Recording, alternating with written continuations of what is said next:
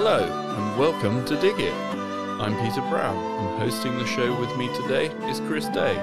Hi, Chris. Hi, Peter. Steve Bradley is a freelance garden writer and broadcaster who holds the RHS Master of Horticulture Diploma and Master Degree in Education. Steve and his wife Val, also a qualified horticulturist, have worked for the Sun newspaper since 2002, writing the gardening page and with the late and legendary Peter Seabrook answering hundreds of readers' questions every year. Over the years, Steve has also written for the most popular UK gardening magazines, including Amateur Gardening, RHS The Garden, BBC Gardener's World Magazine, and Garden Answers, to name just a few. Welcome, Steve, and where do we find you on this, this spring day?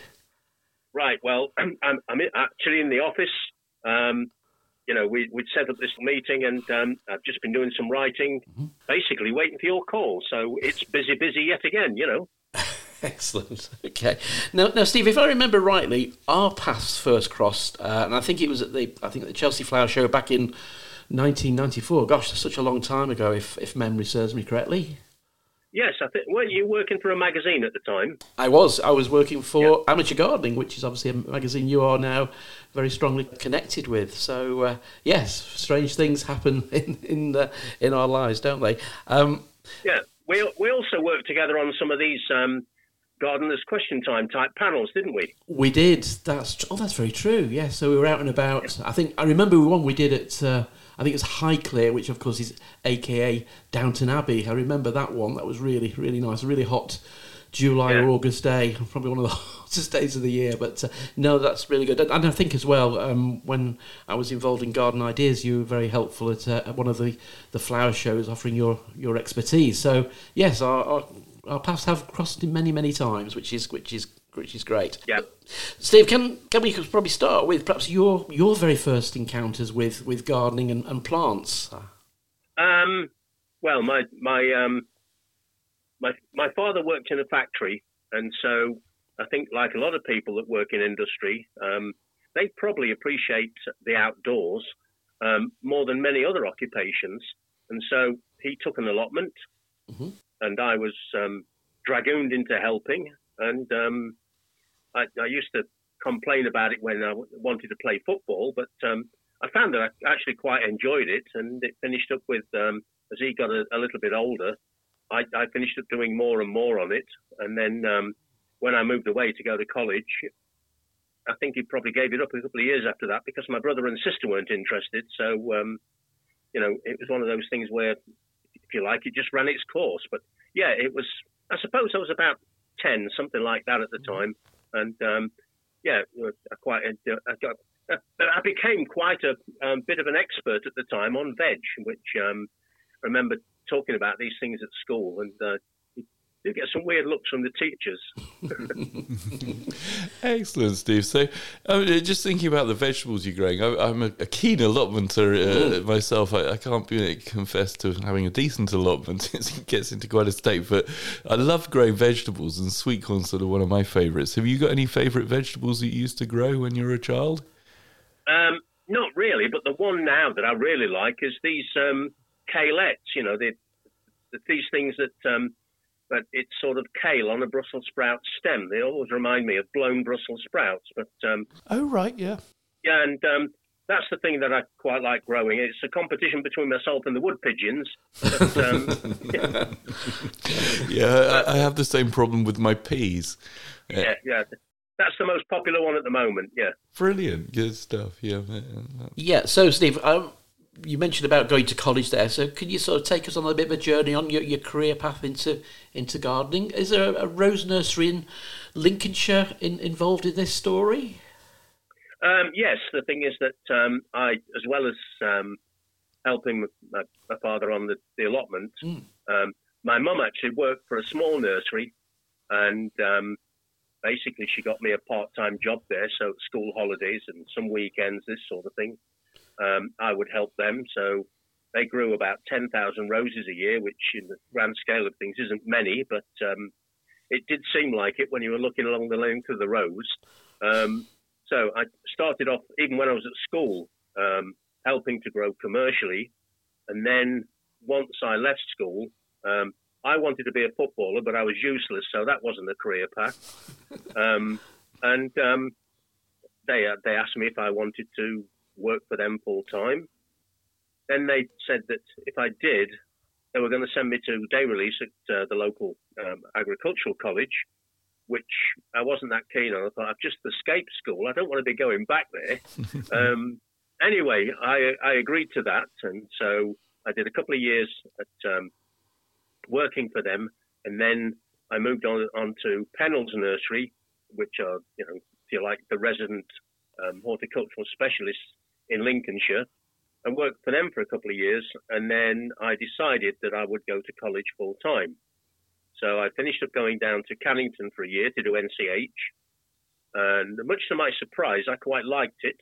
And I, I, was talking to some of the people there, a chap called Stuart Brookfield, who's no longer with us. And he said, you know, why don't you do NDH? And, um, you know, what, is, what has now become the Master of Horticulture. He was talking to me about it. And then um, he actually, uh, I went back to Lincoln for a year to work on the Parks Department, which I must admit I didn't enjoy. But I was basically, I wanted some money before I went back to college. And um, I applied to Pershore because I don't know if you remember in those days for the old NDH you did an intermediate year, and if you passed that you went on to do the finals. Mm-hmm. The, the reason I wanted to do some parks work was because I wanted to do the general section. I think at that stage there were about three different sections. There was a commercial, an amenity, and a general. And um, I thought, well, I want to put in both camps just in case, so I'll do the general section and you needed some parks experience. So I put up with the parks for a year.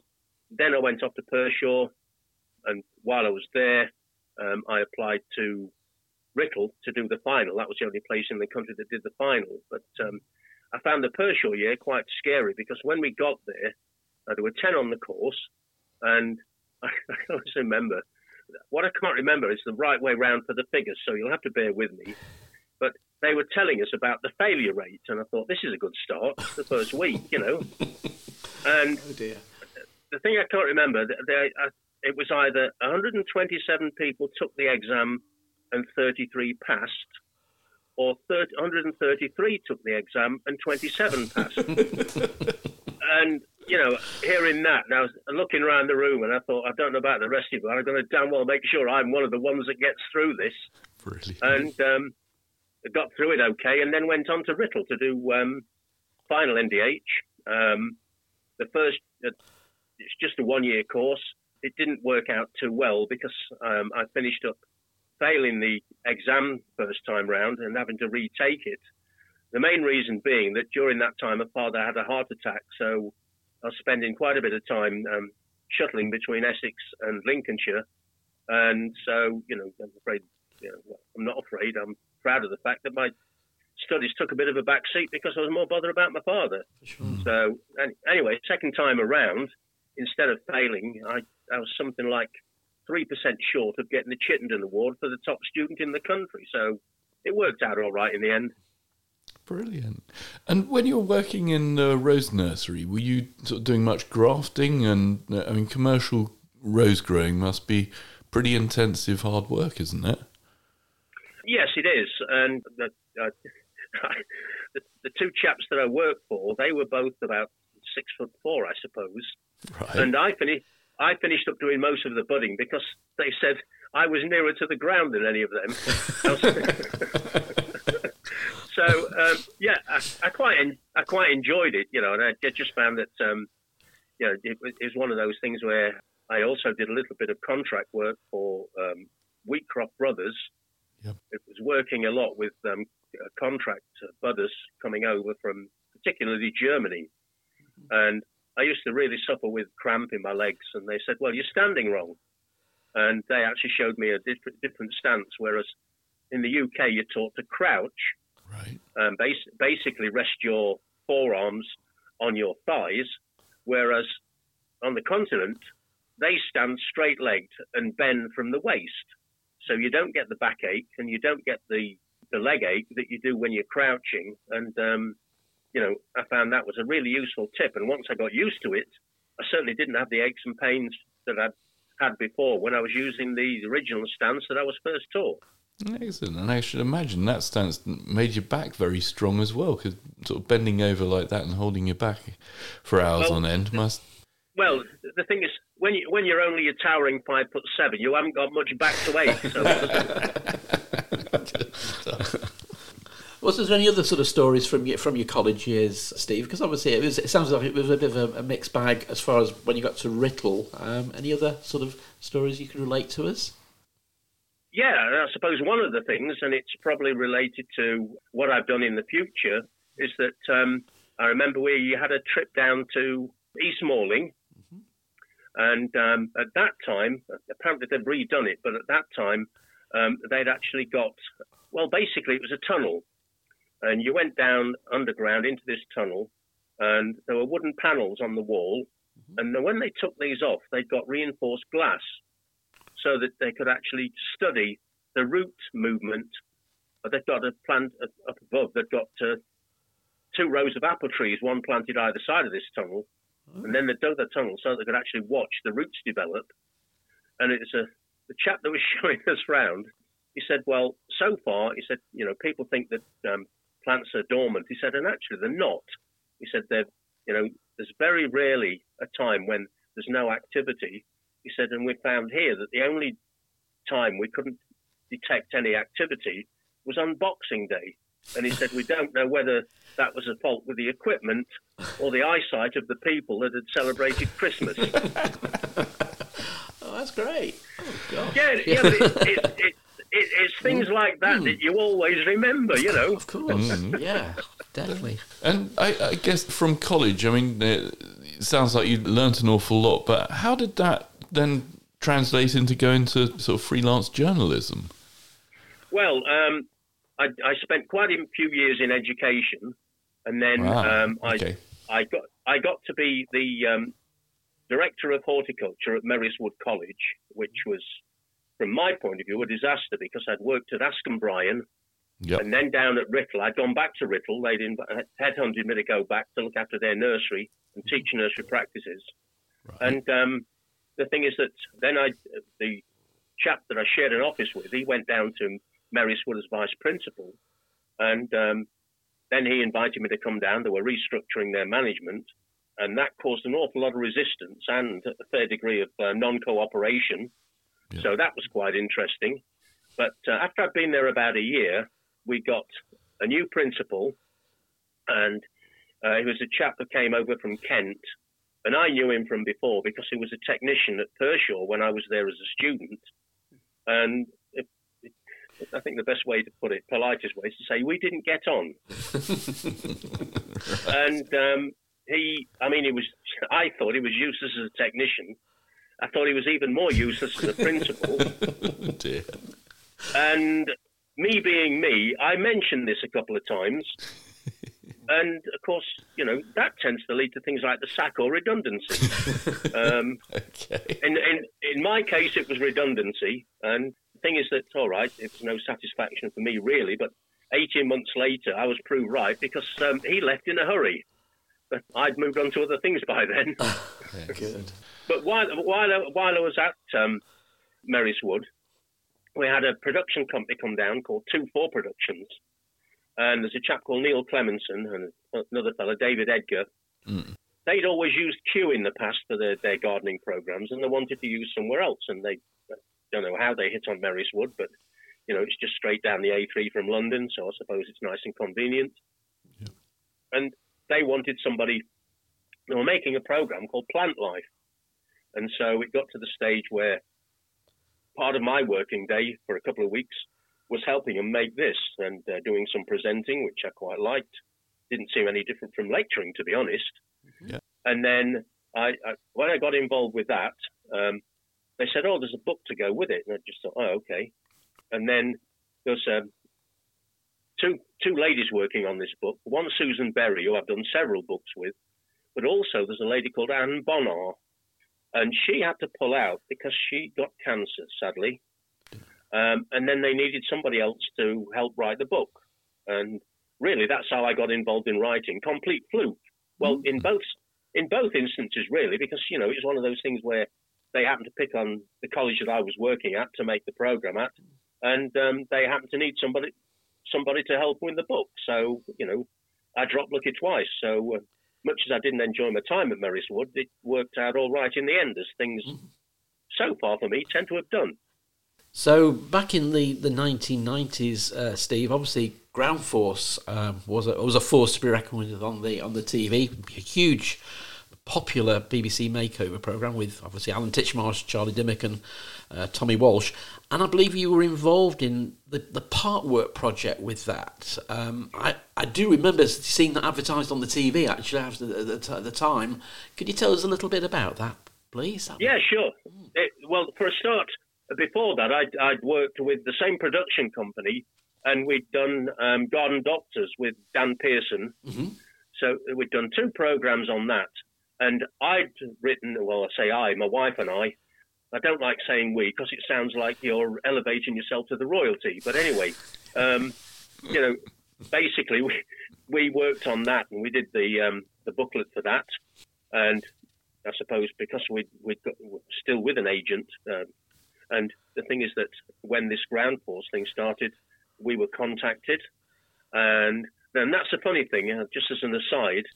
When you get tackled for work through an agency, it, it's quite interesting because, you know, if you apply for or audition for something, if you're successful, it's the production company that gets in touch and tells you that um, you've done okay and you're the one they want, and they say we'll, we'll tell the agency. If you don't get it, they let the agency do the t- dirty work and tell you that you failed. oh, Oops. Anyway, back anyway back to ground force. Um, we were approached about doing the, booklets, and basically what happened was that the uh, I think it started off with I think it was eight series for eight programs in the series for a start, and then it went gradually went down to six. But anyway, um, we were asked to do this booklet, and then um, we sent in a couple of samples. They'd sent us a, what they call the rushes, the um, the rough cut of a, one of the programs. They liked what we'd done, and then they said, um, "We're thinking of doing a book as well. Are you interested in that?" so we finished up doing a booklet for each series, and what they'd send the rushes, and we would write to those um, because obviously they wanted something that went out as soon as the series started because you know that's when they got the maximum sales. Mm-hmm. And with the the book, the first Ground Force book, um, Val and I wrote, and you know if you look on the cover of it, it, it says Alan Titchmarsh, but um, the agency said he didn't write it, so you're not going to say written by Alan Titchmarsh. And if you look on the inside, it says um, presented by Alan Titchmarsh, diagrams by Alan Titchmarsh, written by Steve Bradley. Ah. But but um, I had to do it undercover, and I found that over the years, I can actually make more money pretending I'm somebody like Alan Titchmarsh than, than I can. than I can than I can be in Steve Bradley. So I, I couldn't I couldn't care less, and neither could the bank manager. You know, every cloud has a silver lining, Steve, doesn't it? yeah, brilliant, excellent. And I, I guess working in uh, with television must be totally different to sort of normal gardening. I mean, is it all?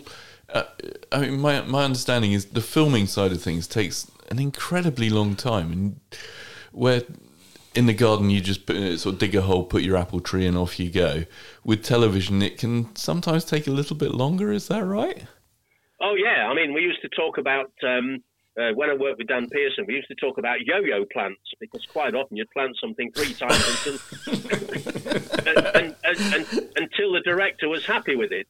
But of course, it it had to look fresh each time. So you'd plant a, a, plant a rose bush for argument's sake, and he'd say, "Oh no, you know, there's a, there's something wrong with the sound or whatever."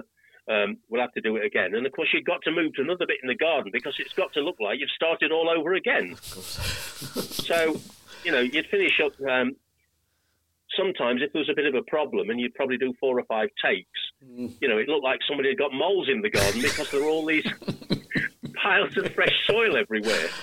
Um, but the, the, other thing is, a lot of it it can be uh, quite cheaty in terms of. Um, we went to a place in Norwich, right, and they'd got this garden that was a real mess, and we put in a kid's sandpit and this sort of thing.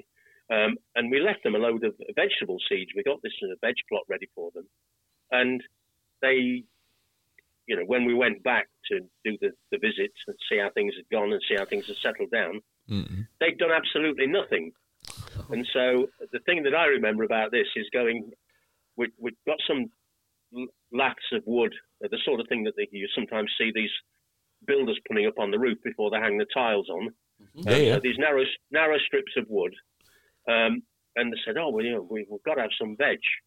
And um, I, I'd driven up on my own, so I, I, I said, "Look, um, you know, have a coffee break. I'm going to go to, down to the supermarket." So I went down to the supermarket and bought a dozen iceberg lettuces.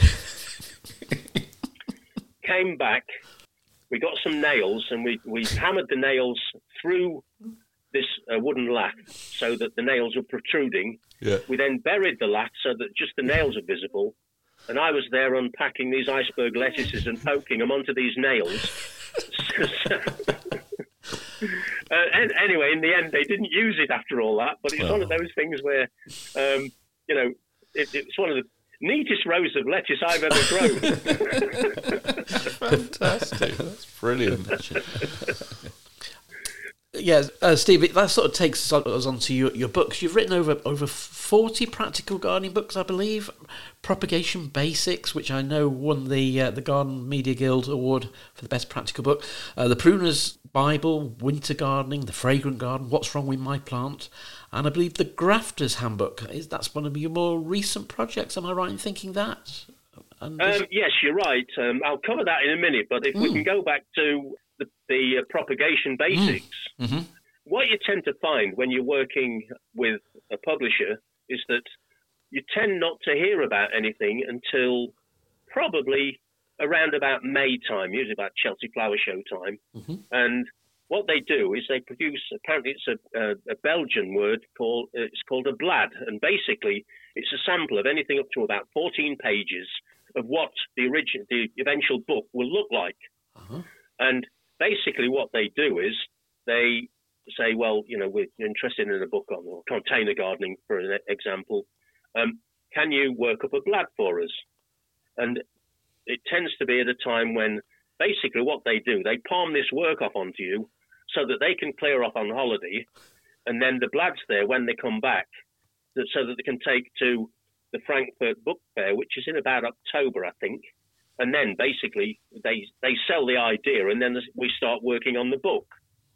But with that particular one, um, they it was a real rush job, and we finished up. Uh, we booked a holiday down in France. Um, the Susan Berry that I mentioned, she'd got a cottage down there, and for a couple of years, um, we actually used to go down there for a couple of weeks.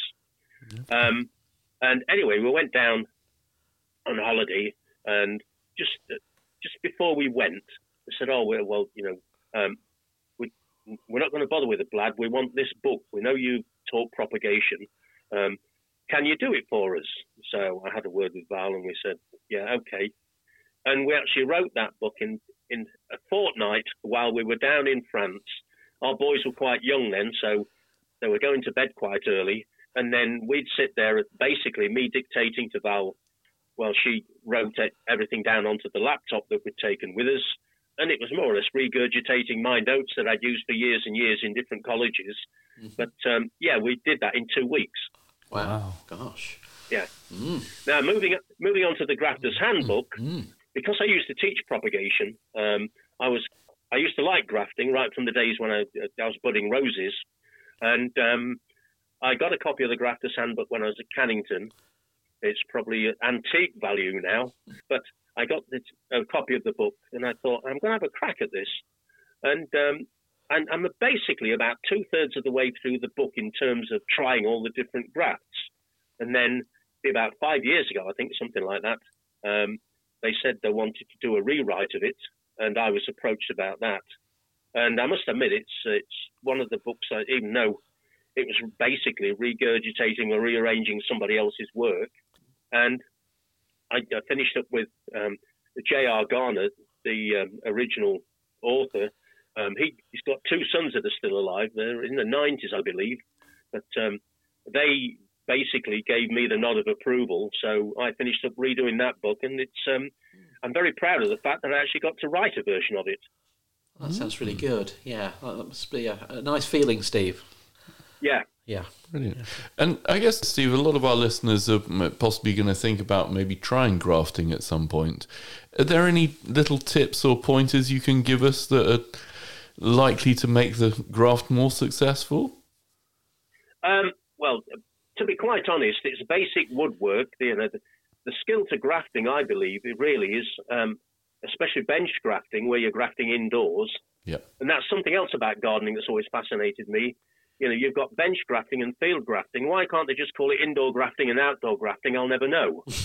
but anyway, that, that's the way gardening is. Yeah. Um, basically, practice. A lot of it is just basic woodwork, getting competent with a, a knife, and um, you know, once you've done that, um, you know, you can actually plant rootstocks, whether it's rose rootstocks, apple rootstocks, or whatever. Um, you don't need to graft indoors. You can graft outside. There are several decent books about it. One of them I've mentioned where um, they give you all the tips and hints. But, um, you know, it's something that you can try and try quite easily. But I think if you want to try something where you can get quick results, try some of this uh, tomato grafting. You know, we've got, I mean, you're probably selling them anytime soon, these grafted veg plants. What, tomatoes? Well, I, I've not tried it on potatoes, but you can actually get tomato rootstocks that are, um, well, basically what it is, they've been bred so that they're resistant to a lot of the soil-borne pests and diseases.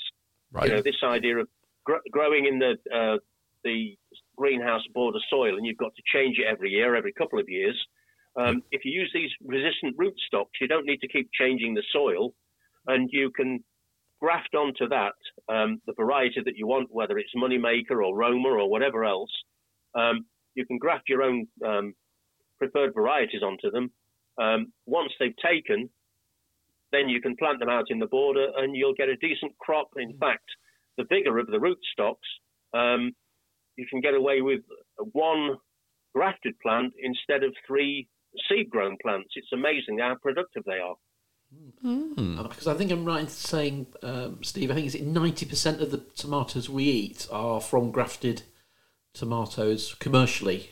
Would that be? Oh yeah. Yeah. Um, well, again, it's a, it's a bit of a difference, Chris, because what basically, you know, even when I was at Cannington, because I was um, playing around with the Grafter's Handbook, they let me do some uh, grafting for their tomatoes there, which was a different technique to the one that they use now. That was an approach graft where you grafted the variety onto the side of the rootstock. Now it's what is called an apical graft, where you chop the top off the rootstock, the roots off the variety, and then you join the two together but it's one of those things where in the UK we still grow a lot in this rock wool and use this uh, what is called a nutrient film technique, where it's basically um, a chemical solution of fertilizers flowing through pipes uh, with the the tomato plant roots in the pipes, so they get fed as the water flows round. Whereas on the continent, uh, they still a lot of them still grow in soil, so the grafting has been much more popular over there than it's been in the UK. Oh, interesting. Yeah. And are softwood cuttings, the take on them is just as good as with hardwood cuttings? Because, I, I mean, I've always sort of seen roses and apple trees and things like that and thought, oh, you're dealing with sort of good solid lumps of wood. It, it can't be that hard. But is, is softwood cutting, uh, uh, are they even called softwood cuttings, I suppose, when you're dealing Well- with a tomato? Yeah, I mean, uh, well, with the, with tomatoes, you can uh, grow them from cuttings, but of course, um, you know, the, the rootstocks are seed raised, and so are the varieties. And um, as I say, you just chop the top off one and the bottom off the other, and you can buy these little, they call them grafting clips, um, and they're basically just tubes, and you, Hmm. you you chop the top off the rootstock, and then you slide this tube on about halfway, and then you chop the roots off the variety, and then you just basically post um, the stem of the uh, tomato variety down the tube so that the two touch. And then, if you can keep them in a warm, humid environment, um, they will usually fuse together. Then you can remove the clip, and um, you know it's a bit like buying any rose or apple tree. Suddenly, Oh. you've got um, two plants um, that look like one. Brilliant. I'll have to look into this a bit more. Sounds Yes. like very exciting. Thank you. Well, certainly you need to, as I say, a, a lot of it is all about woodwork. Yeah. Um, all right, this t- the tissue is quite soft, but it's the environment that's important in terms of um, you need high humidity, very high humidity, and warm. So you know you need to de- you, if you've got a decent propagator, you can graft and grow on tomatoes, no problem at all. Thanks, Steve. That's really interesting. Um, so, next to the, the Sun newspaper and working with the, the legendary uh, Peter Seabrook, obviously his loss was felt across the whole horticulture industry uh, last year. Planning and writing, though, a, a, weekly gardening column for the Sun, Steve, must be a bit, bit daunting at times. How do you do you cope with it? Um, well, you know, be, because there are two of us working on it, it's not as daunting as it could be. In fact, it was it's quite funny how we, we got to do this because um, I was doing a, a, photo shoot at, at Capel Manor College uh, over in Enfield, mm-hmm. and I'll always remember the day because it was the day of the 9/11 attacks on the Twin Towers, and we, we just stopped for a coffee, and I knew Peter Seabrook was around, and he came over and he said, uh, "Could I have a word?" And he always used to call me young man. He's getting a bit late for that now, but he always used to call me young. Oh, he always used to call me young man. And he said, um, "Would you be interested with you and your wife uh, working with me?" He said, um, "I'm thinking of retiring." He said, "And I don't want the column to go to some fly-by-night TV presenter." Um, I won't mention any names, but you won't have to guess very far. Um, he, he, he, was he was never Monty's biggest fan. Um, um, and it really started from there. And of course, there was a bit of a delay because, you know, it, Tuesday was always the day to go into the office, and this happened to be a Tuesday, and he said he was going in there next.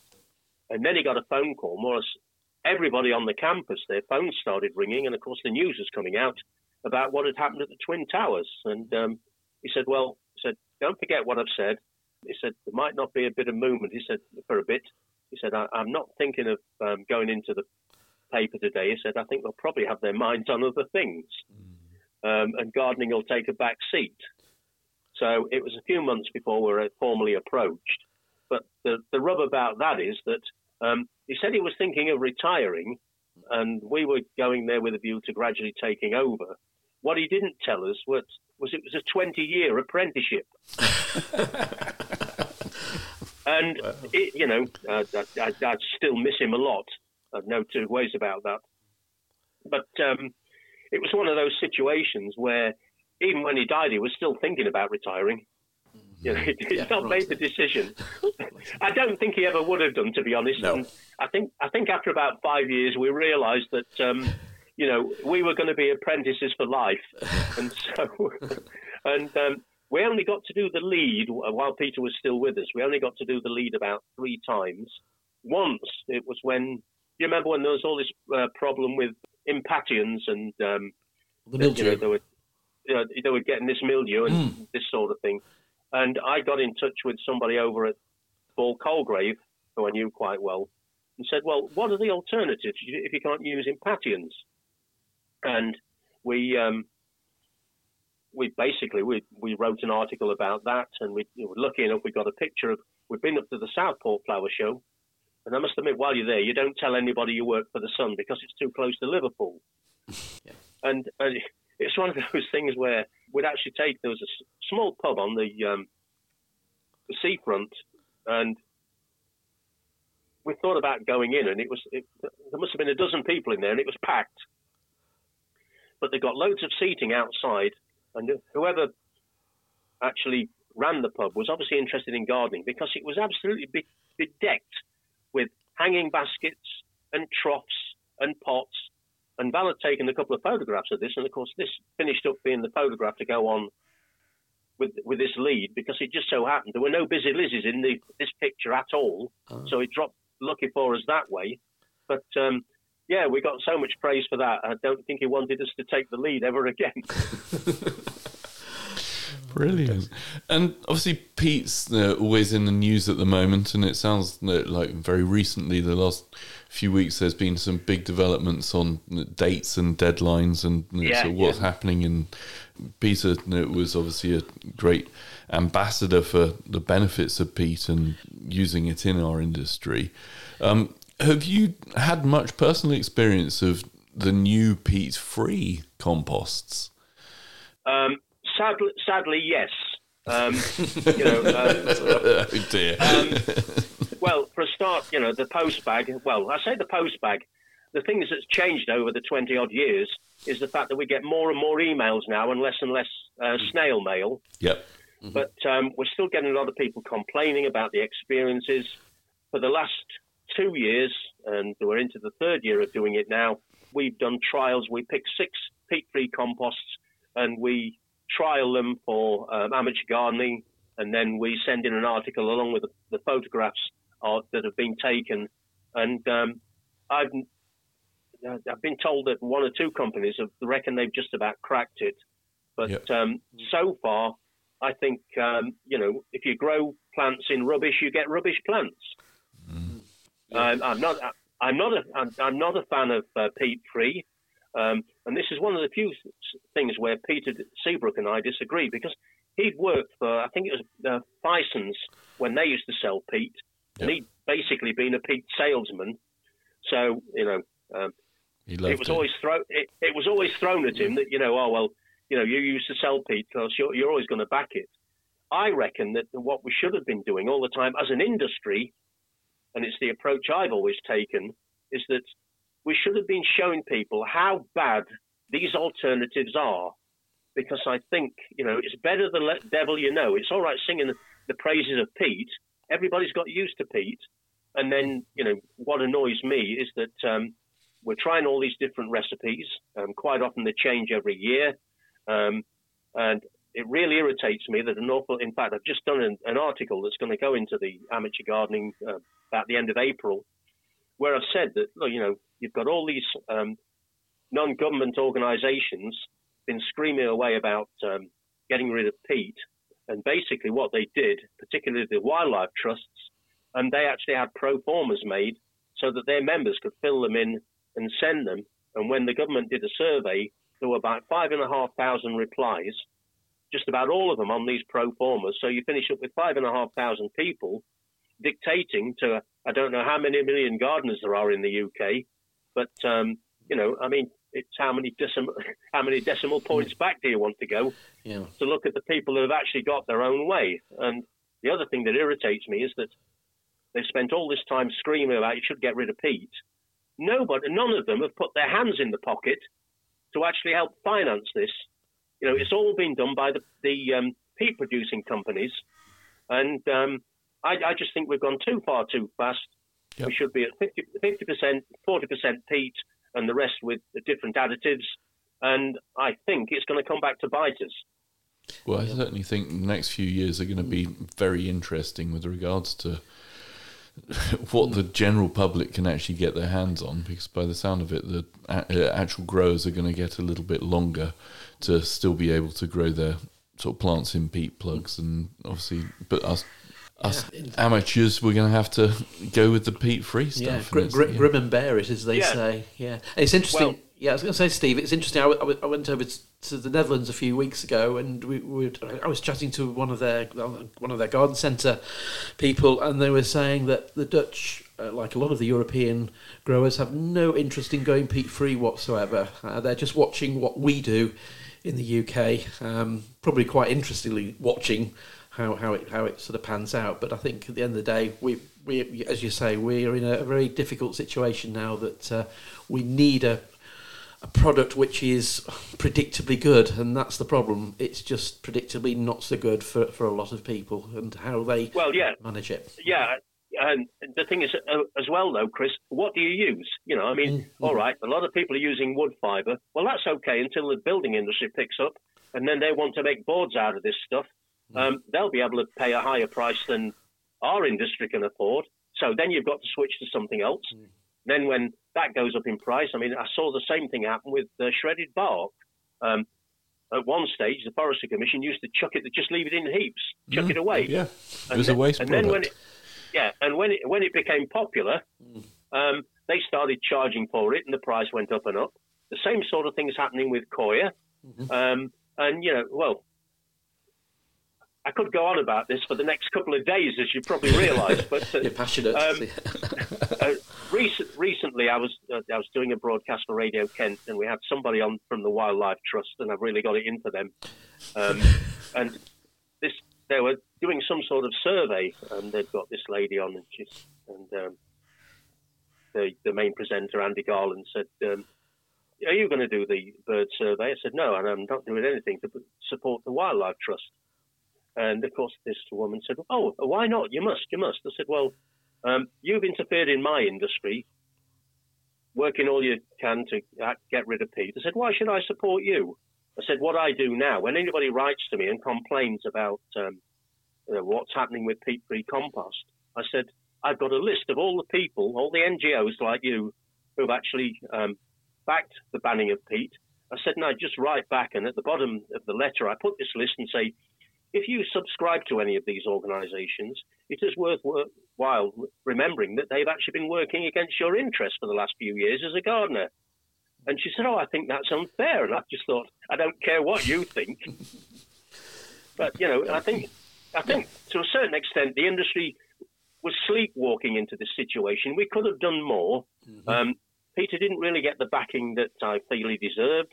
Um, and I'm just hoping that eventually we'll see sense and we'll go back to part peat um, composts, but we'll see how it goes. Yeah, so let's just hope the the, um, the manufacturers you know can work on some better formulas in the future as well.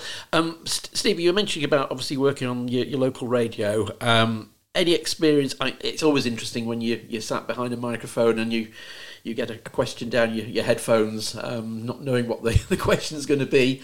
Uh, any interesting stories you can you can relate to? oh, oh, oh, yes. well, for, for, for, a start, when I first started teaching at Askham Bryan, uh, the head of the department took me to one side and he said, "Look, um, if they ask you something and you don't know, say you don't know." He said because if you try bluffing it and they find out you're wrong, he said the big problem is it will get passed down from generation to generation of students. You'll have to live with it for the rest of your life. Mm. And I've carried the same philosophy through into the radio. If somebody asks me about a plant, I'll just say, look, I'm sorry, I've never heard of it. Um, but um, as regards to what's quite interesting is that you start the broadcast. I'm going to be doing one this Sunday morning, and you, you start the broadcast, and um, all right, you, it's a four hour broadcast, which sounds like a long time. But if you bear in mind, it's Radio Kent, so you get all the um, travel down to Dover and the, the strikes of the um, air traffic controllers and all the rest of it. So that takes out a bit of time, as well as um, things like the news and the weather um, and the traffic issues. So it, it's it's probably about maybe three hours, three and a half at the most. But um, somebody will phone in about something and then, without realizing, when you're about halfway through, you realize that that has probably become the theme of that day's program. Mm-hmm. And remember, a few years back, um, there's a lady, she phoned up and um, she said, you know, I've got, I, um, I forget what, I can't even remember what she wanted to know about. And I started to talk and reply to her query and her dog started barking. Mm-hmm. And um, so I stopped. And then, then, at some point I said, um, "Are you going to feed that dog?" And she she said, "Oh, she said, oh, he's, been fed." She said, um, "He always barks when you're on. He doesn't like your voice." oh, no. so I, so I, I just said, you know you're not going to make it big when even the dogs can't stand you. and then we were getting people phoning up after that, and they'd start off with, "Woof woof! I've got a question about apple trees." mm, yeah, that's good. And then, and then another time, there was a lady. Again, it was a lady. She phoned up, and um, she asked me a question, and I started to reply, and she was talking over me, so I stopped. She stopped, so I started to reply, and she started talking over me again. And this happened for a, a minute or so. And I just said, uh, look, just let me make a point here. I said, the art of conversation is that we take it in turns. And she said, yeah, yeah, okay. And I said, I started replying to her, and she started it again. and I said, look, why, why can't you, you listen when I speak? And there's a voice in the background, I assume was the husband, and he, he said, I know what it's like, mate. I can't get a word in. so this lady just said, Shut up, you. Great. and from then, that was in the first hour, and from then on, everybody else. Um, they'd, they'd ask me a question, and then as they finished, I'm like, "Oh, just shut up with you," and it just it just went all the way through. And um, I, I like shows like that because you spend most of the time laughing rather than actually. It doesn't seem like you're working at all. I think that's it. I mean, we've certainly been really enjoying doing the, this show. It, it's always interesting, sort of speaking to people about their passions and loves, but equally, the humour that you get out of people is, is just enlightening and it makes you feel smile at the end of the day, which I think is great. Most definitely, yes. We need more of that, don't we, these days? Yes. And- well, I, I, I, I do think though with gardening, you, you've got basically the ones that, like yourselves that have been trained and experienced in the industry, and then you've got what I call the newcomers. I tend to find that um, the, the established gardeners, regardless of what your qualifications are, they seem to be quite generous. I do find that a lot of these uh, TV types that have come in, for a start, it irritates me that they call themselves a gardening expert after two programs. But also, um, they don't seem to have the generosity that's inbuilt into most natural gardeners. And it, it, I, I do find that quite interesting. You know, I, I know one or two of them that I've met, got on with fine, but they don't want the public anywhere near them. They won't answer any questions. I've sat on panels with some of them, and basically they just sit there and point at me. And I just think, there's something wrong here. You're getting paid 10 times what I'm getting paid, and I'm doing all the damn work, you know? Yeah. But isn't that the thing with gardening? It is all about sharing knowledge, and like you're down the allotment, and uh, you're talking to your neighbour, and uh, like they're growing a courgette, and you're growing a courgette, and you discuss the flavours and which ones have done well, and I, I think that's one of the lovely things about it. Is and same with the NGS scheme, isn't it? I mean, Yeah, that's so- all about Yeah. Showing off your Yeah. what you're proud of and talking to people Yeah. about it. It's lovely. And I always think, Steve, as well, it's all about, and uh, Peter here, I think it's all about sort of having a nutter over the garden fence, isn't it? Having Yeah. that conversation, which we do less of. You know, it's all social media now, and you know, you, you know, people getting to know their neighbours. I think, I think I saw Yeah. some research that doesn't seem to happen, but usually the garden is the common bond. That's what brings you together, whether it's a problem with a hedge or a bamboo which is starting to infiltrate your neighbour's garden. There has to be a, a common common theme. So let gardening be that. Hopefully, it'll bring a bit of uh, bit of sanity to our world. Yeah, but you see, I think the key point is that you can't share the knowledge if you don't have it. True. Yeah. I mean, the other thing is that um, this, this sharing, Andy Garland, the chap that I work with from Kent, he, he's moved house now, but he used to have an allotment in Sevenoaks. And I, I was asked to go over there once myself, and because I alternate with somebody else, um, we do weeks about. And we were asked to go over there and basically um, judge the allotments for them. And I naively thought I was going over there to um, judge the plants. So when I got over there, I found out, and this is probably a reflection of the way that I used to dress when I went into the studio. Um, I was judging the scarecrow competition. Oh. So I, I, I judged this, but one of the funniest things was that I walked. They'd got like a, a row of uh, little sheds and a couple of taps, and you weren't allowed to use hose pipes. You had to run about with cans. Yeah. I walked past these sheds, and I saw this scarecrow, and I did a double take because there was two ladies that got this um, plot, and they were sharing it. Uh, In fact, it was a half plot that they were sharing, and the scarecrow they'd made it was um, basically an effigy of a woman. They'd used pairs of tights to make this um, caricature, but all she was wearing was a fig leaf.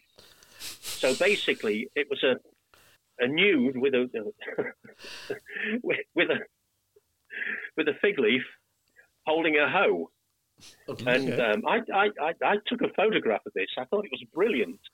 Didn't win. I think it came about third. But anyway, that was the only time that a, um, a nude has ever appeared on the gardening gardening page in the Sun. Because I took I, I took it in to show them, and they said that's the lead for this week. Brilliant. But the the other thing about it was that they'd got one greenhouse, and, and all it had got in was these 40 gallon drums, whatever size they are. And whoever arrived first would fill these drums with cold water. And then as people arrived, I noticed they were all going over to this shed, uh, this, this, greenhouse, and um, then coming out again, only stopping for a minute and then coming out again. And when we'd finished doing the judging, Andy Garland said, "Oh well, um, come on, let's go for a beer." And I thought we were going to go off to the pub. So we went up to this greenhouse, and uh, for a start, it had got a big sign outside, uh, probably a couple of feet across, and it uh, somebody was obviously uh, one of the allotment holders or somebody they knew was quite a good artist because it was it was called the King Edward after the potato. Yeah. And instead of a instead of a king's head, it was a potato. But Andy went inside and he, he put his hand in these barrels, and what they did apparently um, there was a there used to be a, a, pub just off from the allotments just down the road where they used to go and um, basically have a beer and if you've got loads of carrots you'd swap with somebody's courgettes or whatever. And that all stopped at the pub uh, simply because you know the pub closed. So what they did they got this redundant greenhouse they did it up they put these barrels in they used to bring the beers tins or bottles and drop them in there and there was a bit outside of it uh, sort of, I don't know, maybe seven or eight square yards. Mm-hmm. Um, it was neatly mown, and they'd turn up, and then they'd um, there'd be trugs or um, polythene bags, this sort of thing, with potatoes in or carrots or whatever. And it was a bit like, I, I mean, I've never been to anywhere like Africa, but it's a bit like you see these pictures of bazaars. You know, they've got all these things out. And there was all this trading going on. You know, it was all a, a you got this image of, um, you know, I'll I'll I'll, I'll bid you three courgettes for a dozen carrots, sort of thing. Oh, and um, yeah. they, they'd, they'd all stand there and have a beer and basically divide this stuff up because whoever had got a surplus had probably had a failure with something else. Yeah. And mm-hmm. so, you know, and they can all go home and claim, as one of them said, he said, we can all go home and say what perfect gardeners we are because we've got such a wide range of stuff. yeah, that's good. That's... I just thought it was a brilliant approach, you know. And I, I, guess with your work as a journalist and uh, sort of having been in our industry for so long, Steve, you've seen a fair few of the flower shows and the Chelsea flower shows and all those types of uh, events. Have you got any favourite flower shows that you like attending, or any stories from those flower shows that you'd like to share with us? Well, the um, the the one that I think is the best show at, at the moment is the um, the Harrogate Spring Flower Show. Mm. And all right, it's not far from it's not far from where we live. But even when I lived down in Guildford, we used to come up for the Harrogate Spring Show. Okay. We sometimes go to Southport, but um, we have to wear our amateur gardening hat because we'd probably get lynched if we said we're from the sun because there's still a lot of ill feeling over the uh, Hillsborough disaster. Yeah.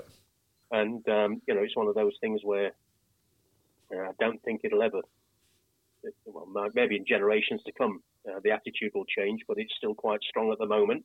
Yep. But it, what I find interesting is the way shows are changing. You know, to me, um, the Chelsea Flower Show is not the, the it's not a flower show anymore. It's a garden design show. Yeah. When I worked there you know, in various guises, I'll always say, look, I'll do the. I still call it the marquee, even though it's never now the Grand Pavilion. Mm.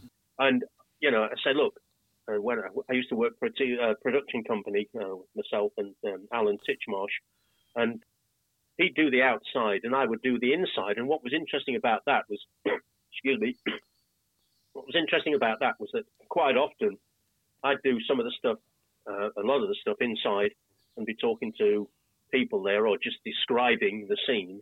And then they used to take um, the tapes down to a place near Winchester, which is not far from where Alan lives.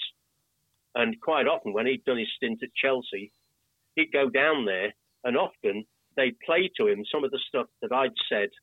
And basically, he would repeat it because he would do a voiceover for it using pretty well. And it, it was quite interesting because you'd watch the they used to do it as a first of all a video, and then they, they went on to doing a CD.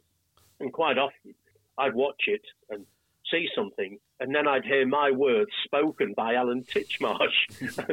that was quite eerie, but I've got no time for the gardens. I don't think they're a real reflection. I also think that um, garden designers are overplayed.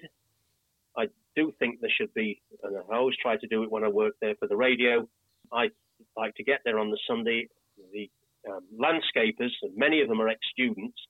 The landscapers, they're just finishing off, so they start to relax a bit. And I like to interview them and find out what their difficulties were, how easy it was to put together. A lot of them, the ones that are old hands, and quite often, most of it's been mocked up in the yard somewhere yep. before it's brought, brought onto site and this sort of thing. And the ones that I really like, there are one or two. Dan Pearson's one, Roger Platt's from over in um, Kent, Mark Gregory. They've got this skill. They can build a garden, and even as they're walking off, just sweeping the paths as they walk off, it looks like it's been there for ages. And that's something that only a certain number of garden designers have got. And sadly, a lot of them haven't, because when it's judged, it still looks like it's just been done. Yeah. So there's, there's that side of it that I find interesting. But no, I think we need more flower shows and less garden design shows. But they all seem to be shifting that way, sadly. And I suppose some of it's my fault for working on ground force.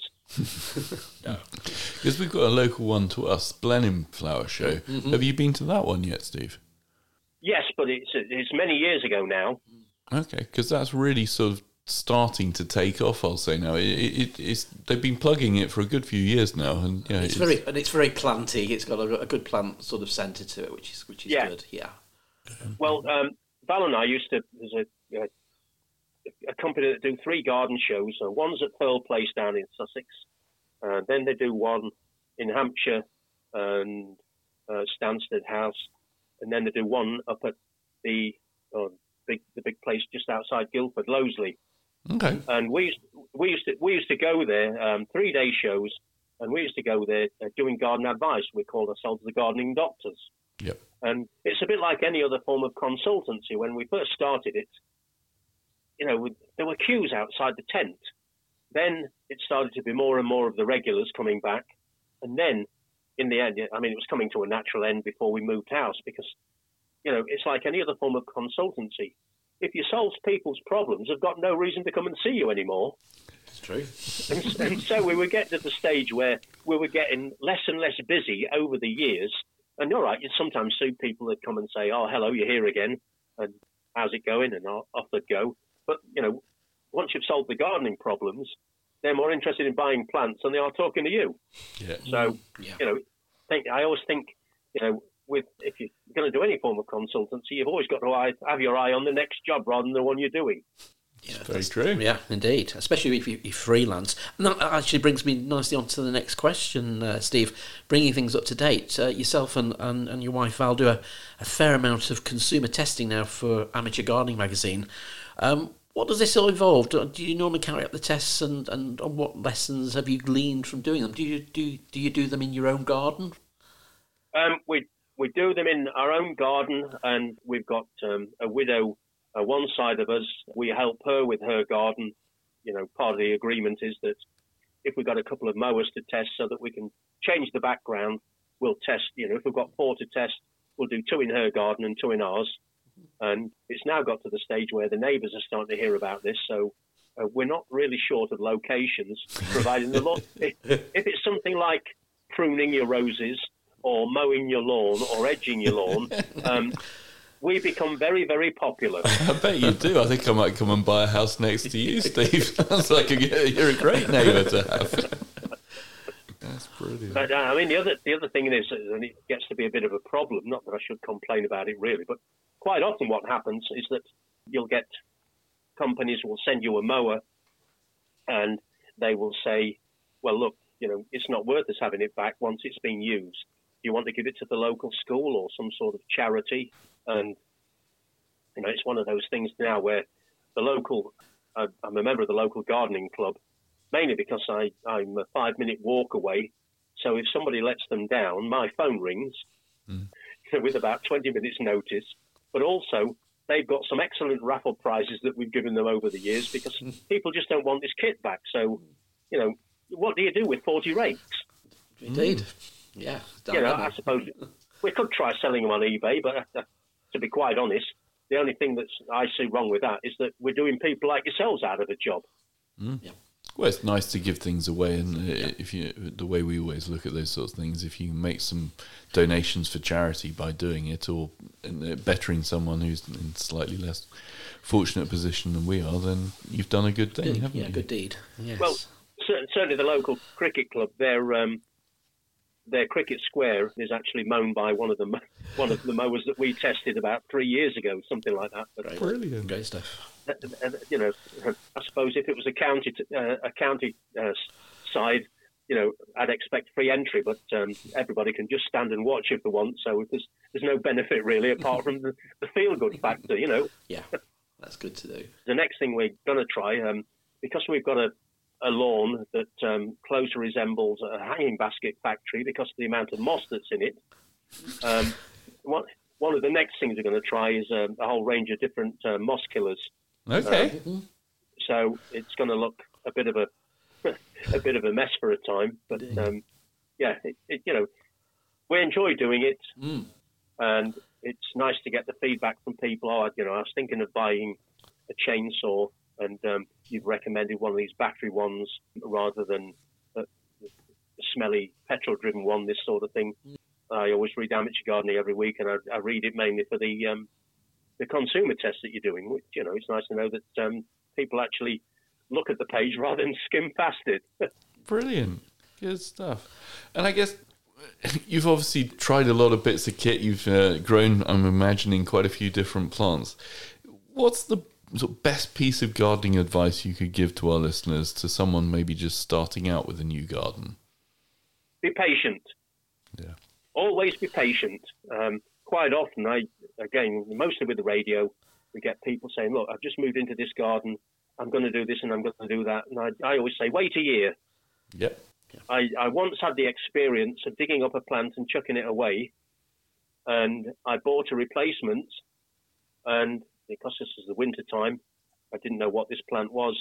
Um, I bought a replacement. Then the, well, one of the neighbours said, oh, "What are you doing? You've just dug one of those up to chuck it away." so, so, you know, and the thing is, I'm supposed to know what I'm doing. so was it a deciduous plant? Have you got that um, as an excuse? Yeah, yes, it, it was. There, there, there, were, no, there, were, there were no, no, no, leaves on it. It was just twigs. yeah. But it's, it, you know, I always think, wait for a year, then you see what bulbs you've got, yeah. what herbaceous perennials you've got, especially if you move in during the winter, and then let everything grow for a year. See what you like, see what you don't like, and yeah. then you start swinging the spade. But um, you know, patience. You know, it's the same. I remember when I used to teach inside the propagation house. The worst thing a cutting could do is be placed in a tray on a corner of the first bench in the greenhouse, mm-hmm. because that's what we call the yo-yo cutting. Because any anybody that went in, oh, they, they're, they're raising cuttings in here. I wonder how they're doing. And the one right on the corner by the label always got picked up to have a look, see if it got any roots, and then shoved back again. And of course, it, you know, it, didn't have a snowball's chance of rooting because it was spent most of the time in and out of the compost. so again, you know, it's mm. the same with sowing seeds. You know, the number of times I've heard about people, oh, well, I, I sowed some seeds, and after after a week, I, I, dug them up to see if they started to germinate. And I just think, be patient, be patient. Quite agree. Definitely, definitely, Steve. Yeah. Um, Steve, do, do, you have any upcoming projects uh, you'd like to sort of mention and tell us about? Well, nothing book-wise. You know, we're fully committed to carrying on working for the Sun, unless you've heard something I haven't. we we we seem to be doing more and more for amateur gardening. Mm. We're also doing more and more our, our eldest son runs a website for us, and it's called sungardening.co.uk. The the Sun weren't interested in basically internet gardening when we started working for them, so mm. we registered the name with their permission. It's nothing to do with the Sun, apart from the title, and they just leave us to get on with it.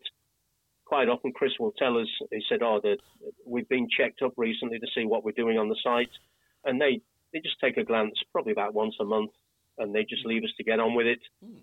Sometimes we do small videos on there. Often I will answer questions to camera, and quite often those we don't use people's names, but quite often we will actually pick out questions that have been written in or emailed in, and we'll actually answer those and they go out on the internet. We've got some of Peter Seabrook's work on there from years ago, videos that he did. But what I, what I find interesting now is that, especially the letters, and I don't know whether it's the cost of postage or what, but you used to get a, a letter or a postcard with one question. Now you can get four or five. You know, they certainly get their money's worth out of the stamp. but the only dilemma for us is you, you, you can't keep writing and saying, Mrs. Smith has asked this, Mrs. Smith wants to know about that, Mrs. Smith wants us to identify whatever. And so quite often we have to use probably a made up name, but a real location. You know, if, if Mrs. Smith's in Wrexham, you'll find that over six month period, there might be several questions from Wrexham. They're all from Mrs. Smith, but uh, we have to use a different name. Um, you know, otherwise it sounds like you know. There's lots of Smiths in Wrexham.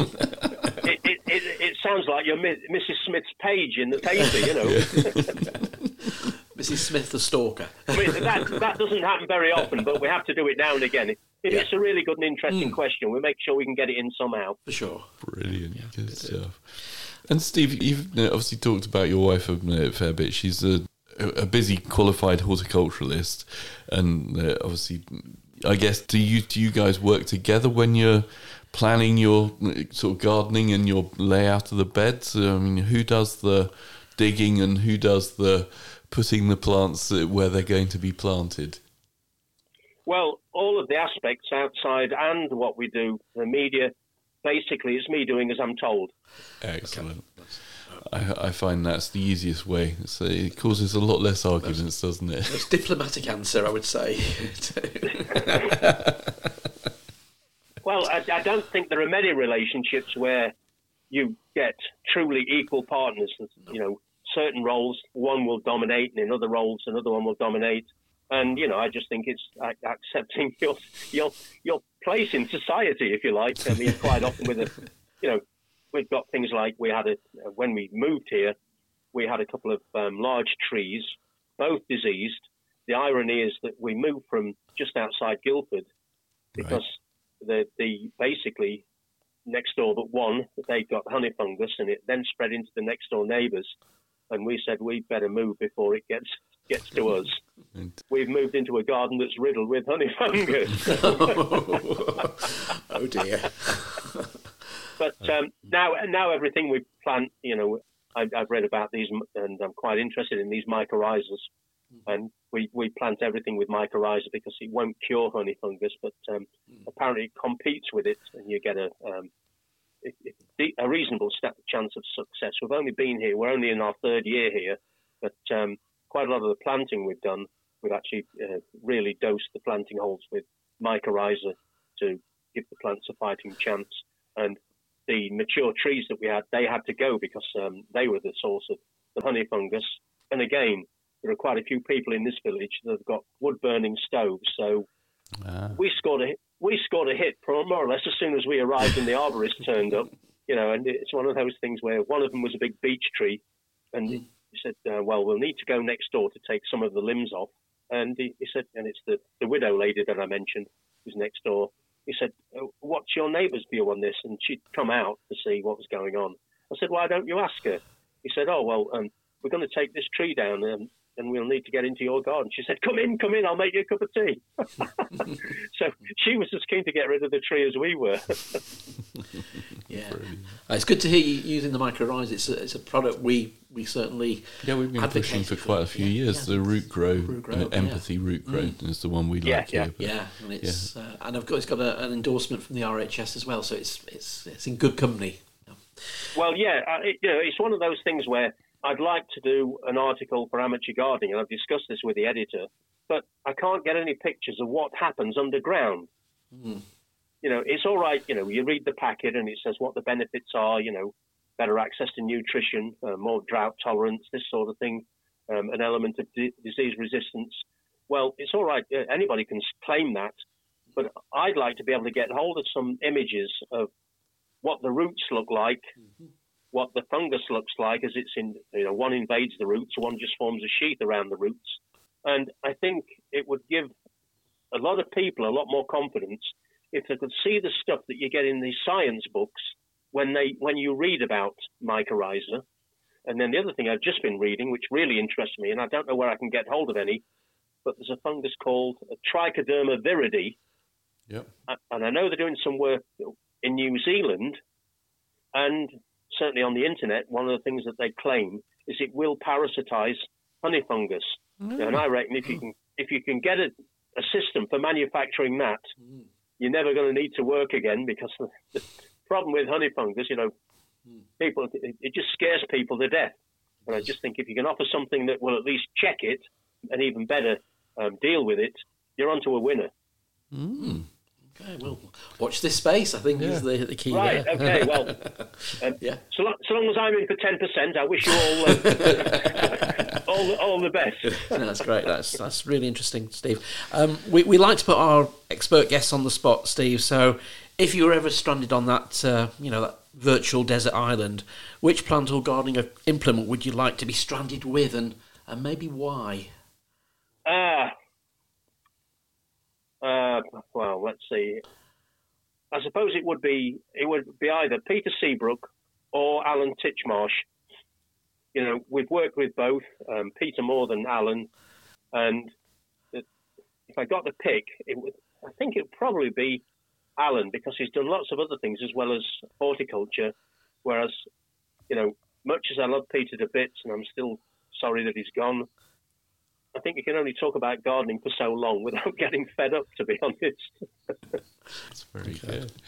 And I mean, you've shared some brilliant tales with us so far this podcast. It's been really interesting chatting to you, Steve. I've really enjoyed it.